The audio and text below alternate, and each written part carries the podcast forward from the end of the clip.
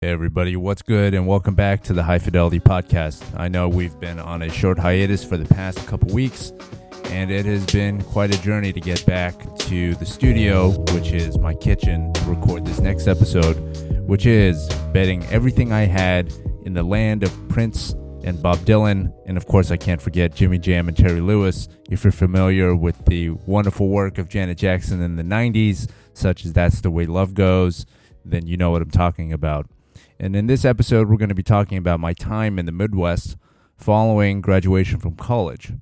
And highlights in this episode involve me being homeless for a time, broke, 50 pounds overweight, covered in mosquito bites, and all of that being guided by an intention to help someone whom I cared about.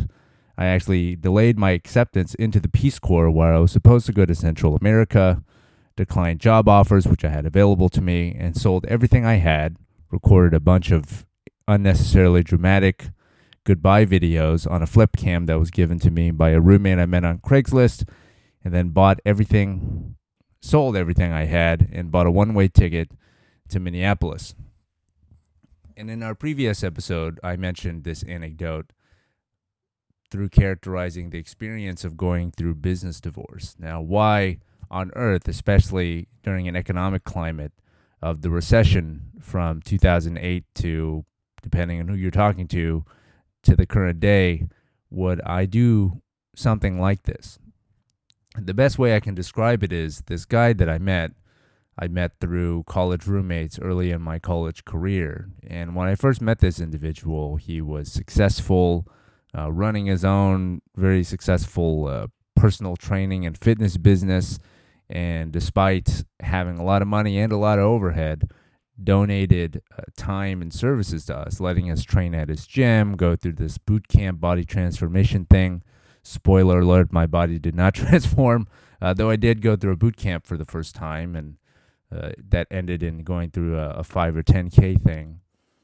What I really got from that interaction was a human being whom I didn't know very well, willing to open and share and kind of be a surrogate father and and other type of brother figure for me in my life when I really needed it, where I w- didn't know going into college that seeking the approval and the validation from other men that I could respect and looked up to was was such a th- important thing for me.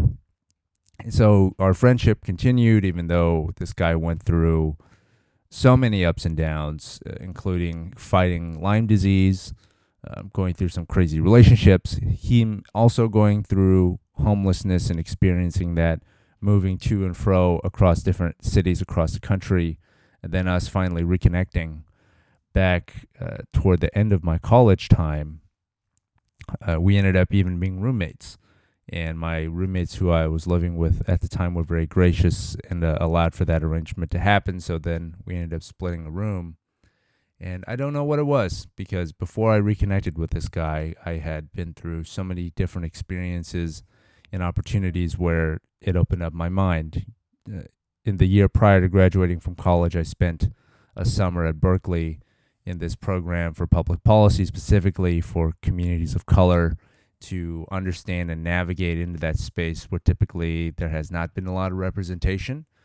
And so, following that, I thought, you know, I'm going to go into the Peace Corps and then I'm going to become an attorney and I'm going to do all these things that were never available to me because I didn't even think to dream or think about them because I didn't know anybody that ever did that stuff. But then I finally did interact and meet people that were in that space that were both exceptional and very gracious. And so I put the metal, pedal to the metal and went through all the process of the Peace Corps. I spoke some Spanish ended up getting placed to go to Colombia immediately following graduation that following year. And I thought my life was made up for me. But then I reconnected with this guy. He had just come back from the Midwest and was not doing well, both financially and uh, health wise. And so, without asking me to, I imposed and, and said, Hey, look, man, you're living in a not so great situation, sleeping in your car, going through all this stuff. Why don't you move in with me for a short time and let's see how that goes?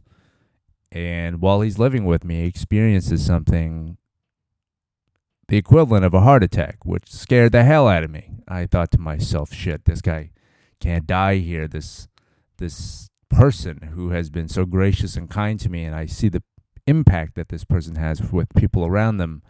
This guy can do a lot of good. Why don't I see what I can do to help this guy? And for one reason or another, he told me that he was going to go back to the Midwest, reconnect with family, reconnect with other people. And the best way I can describe what happens next is how I've made a lot of decisions in my life, even if they don't make a whole lot of sense, which is I kind of get hot behind the ears and there's something pushing me forward. And so I had that feeling, that sensation. And I said, hey, I'm coming with you. Let's see what we can do. So I thought, having worked in nonprofits and doing all these other things and having this college experience under my belt, that I could help this guy. And he didn't ask me to come, but he said, okay, if you really want to do it, I can't stop you. And so that's what I did.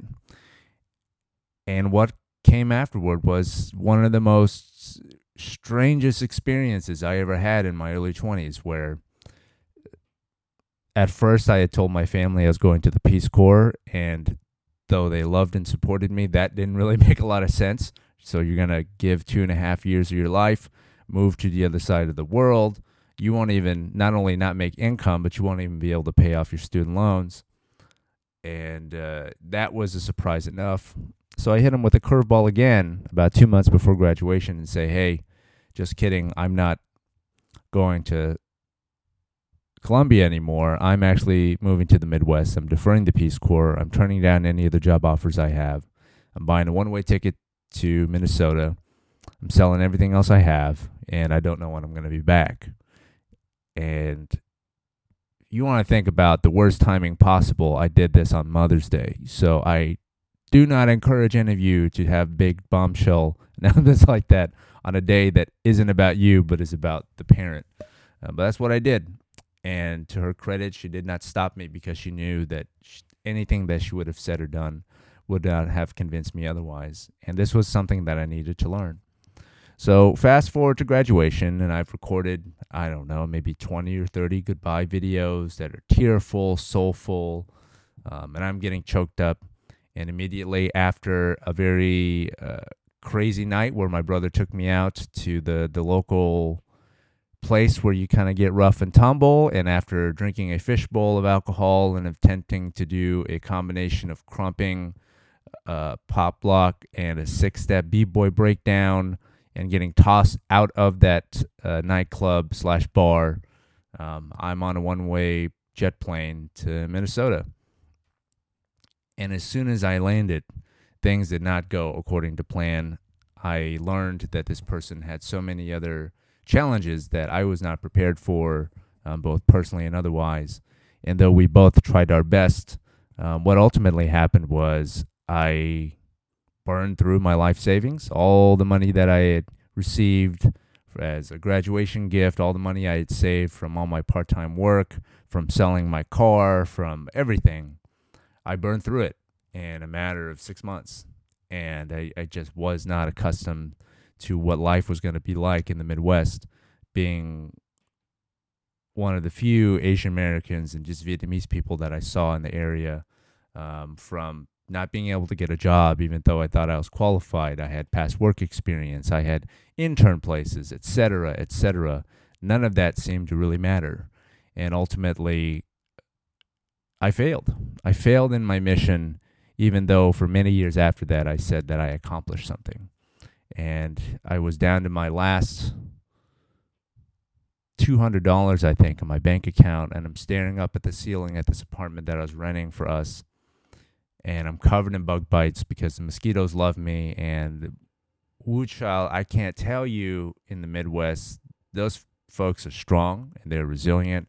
I don't know how you survive that humidity, the tornadoes, the mosquitoes. Um, I remember running down to a CVS uh, just before this night, looking up at the ceiling, going into the pharmacy and saying, Can somebody please help me? I think I have lupus because I self diagnosed myself on WebMD because of all these mosquito bites. I mean, 40 plus, it was a hot mess. And so I'm looking at this ceiling and it's covered in bugs and it's in a really janky ta- janky area of Minneapolis. And I'm realizing I I failed. And even before getting to this apartment, we spent days, weeks sleeping in the truck, trying to go from one place to the next. Me not taking any agency because uh, I didn't know how to drive a stick shift. He drove a, the stick shift truck while we're going from Chicago to Minneapolis to, to Wisconsin, uh, trying to navigate uh, health resources and work things, and nothing was really working out. So I ultimately reached out to my brother and let him know that I I failed spectacularly and I needed to come home. And so I left behind whatever money I had left and I parted ways with this person. And for the next three to five years, I went dark on social media with a lot of friends. And I also found out when I came back and tried to reach out to certain folks that things had changed, even though it had been less than a year. And my life was going to be very different. And I can tell you now, after almost a decade looking back on that experience, that that was a resilience building, humanity and capacity building experience for me. But damn, that was a rough time to go through in that moment. And it was irrational, it was emotional, you know, it was very idealistic, and nobody could have told me otherwise. But understanding myself now, that is one of my big penultimate moments where it was a defining time where I, I didn't know what I didn't know and I needed to go and see it. And I thought that I was stronger. I thought that my care and desire and my, my seemingly noble mission was enough to carry me through it. And it wasn't. And so, for any of you out there who have ever done something that was very idealistic or maybe near nearsighted or whatever that is, even if it's coming from a good place, and even if you're feeling like crap now, and even if it's been years since that experience has happened, I want to tell you that it's okay that you did that because no one probably was ever going to tell you or steer you any other way, even though it may have set you on a path that required you to heal, to face whatever caused you or steered you to do those things. But you're human, and so am I and that's part of the process is when you care about something someone some purpose that goes beyond you. Maybe it's because you're trying to fill a lack or for me you're trying to justify to yourself that you are good enough to do this larger than life thing even if it really doesn't make sense. Sometimes that's part of the process. So anyhow thank you for tuning in for this episode of the high fidelity podcast. And i hope all of you know that the little messages and comments and reviews whether you leave them and write them or you just send them to me in an email or a message, all of it matters and all of it makes a huge impact on why I continue to do this, even though it is for me to primarily share with all of you this experience and to reflect back with a with a positive light. So have a wonderful week and we'll see you next time.